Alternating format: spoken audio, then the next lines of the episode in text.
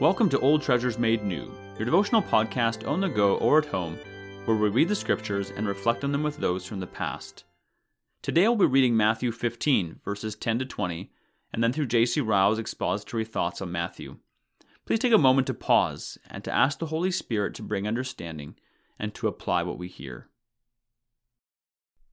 Matthew chapter 15, verses 10 to 20.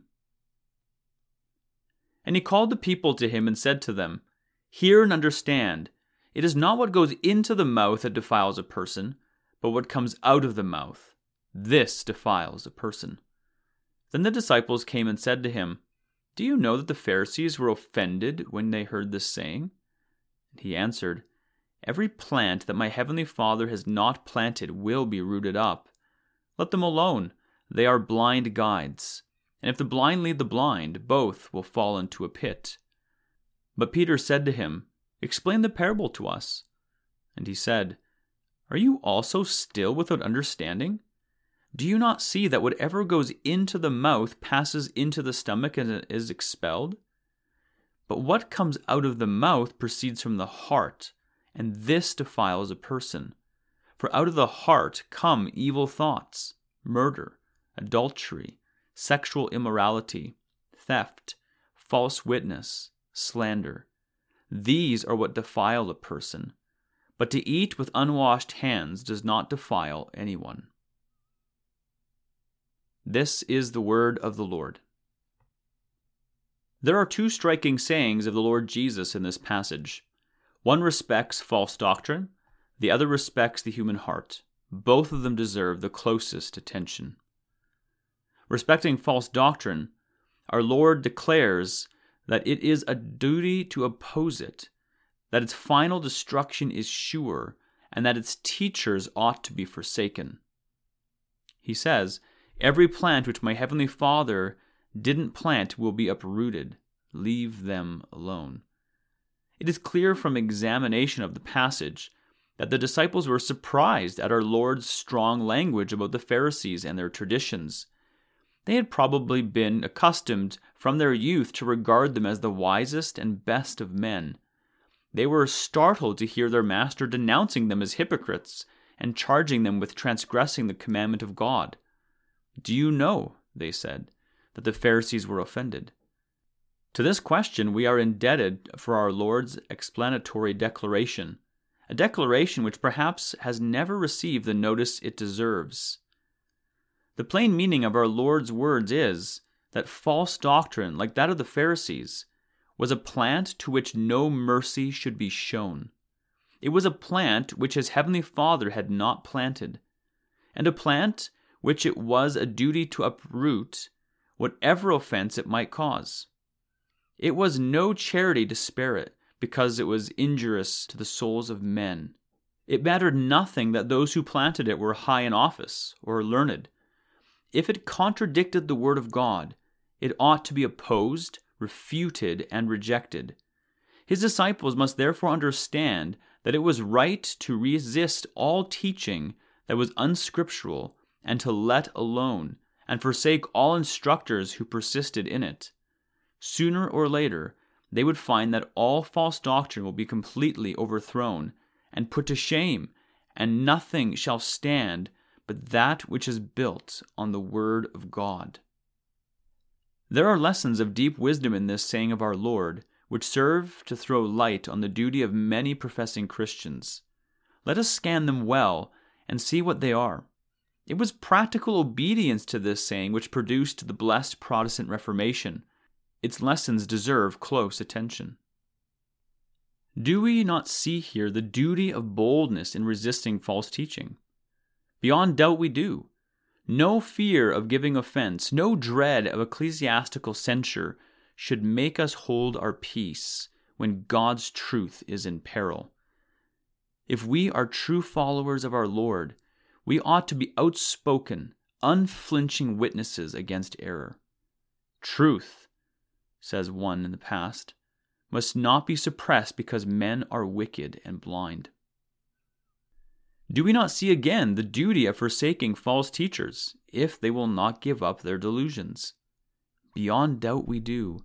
No false delicacy, no mock humility should make us shrink from leaving the ministrations of any minister who contradicts God's word. It is at our peril if we submit to unscriptural teaching.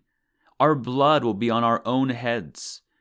To use the words of Whitby, it can never be right to follow the blind into the ditch. Do we not see in the last place the duty of patience when we see false teaching abound? Beyond doubt we do. We may take comfort in the thought that it may not stand long. God Himself will defend the cause of His own truth. Sooner or later, every heresy shall be rooted up. We are not to fight with carnal weapons, but wait and preach and protest and pray. Sooner or later, as Wycliffe said, the truth shall prevail. Respecting the heart of man, our Lord declares in these verses that it is the true source of all sin and defilement. The Pharisees taught that holiness depended on food and drinks, on bodily washings and purification. They held that all who observed their traditions on these matters were pure and clean in God's sight, and that all who neglected them were impure and unclean. Our Lord overthrew this miserable doctrine by showing his disciples that the real fountain of all defilement was not outside a man, but within. Out of the heart, he says, come evil thoughts, murder, adultery, sexual immorality, theft, false witness, and slander. These are what defile a person. He that would serve God aright needs something far more important than bodily washings. He must seek to have a clean heart. What a dreadful picture we have here of human nature, and drawn too by one who knew what was in man. What a fearful catalogue is this of the contents of our own bosoms! What a melancholy list of seeds of evil our Lord has exposed, lying deep down within every one of us, and ready at any time to start into active life. What can the proud and self righteous say when they read such a passage as this? This is no sketch of the heart of a robber or murderer. It is the true and faithful account of the hearts of all mankind. May God grant that we may ponder it well and learn wisdom. Let it be a settled resolution with us that in all our religion the state of our hearts shall be the main thing. Let it not content us to go to church and observe the forms of religion. Let us look far deeper than this and desire to have a right heart in the sight of God. Acts 2, verse 21. The right heart is a heart sprinkled with the blood of Christ and renewed by the Holy Spirit and purified by faith. Let us never rest until we find within the witness of the Holy Spirit that God has created in us a clean heart and made all things new. Psalm 51, verse 10, and 2 Corinthians 5, verse 17. Finally, let it be a settled resolution with us to keep our hearts with all diligence all the days of our lives. Proverbs 4, verse 23. Even after renewal, they are weak.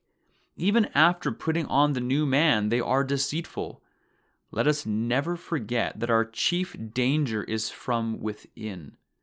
The world and the devil combined cannot do us so much harm as our own hearts will if we do not watch and pray. Happy is he who remembers daily the words of Solomon. One who trusts in himself is a fool. Proverbs 28, verse 26. That is the end of Ryle's expository thoughts for these verses. Let us carefully consider what we have heard today, and may the Lord be pleased to bring the growth for His glory.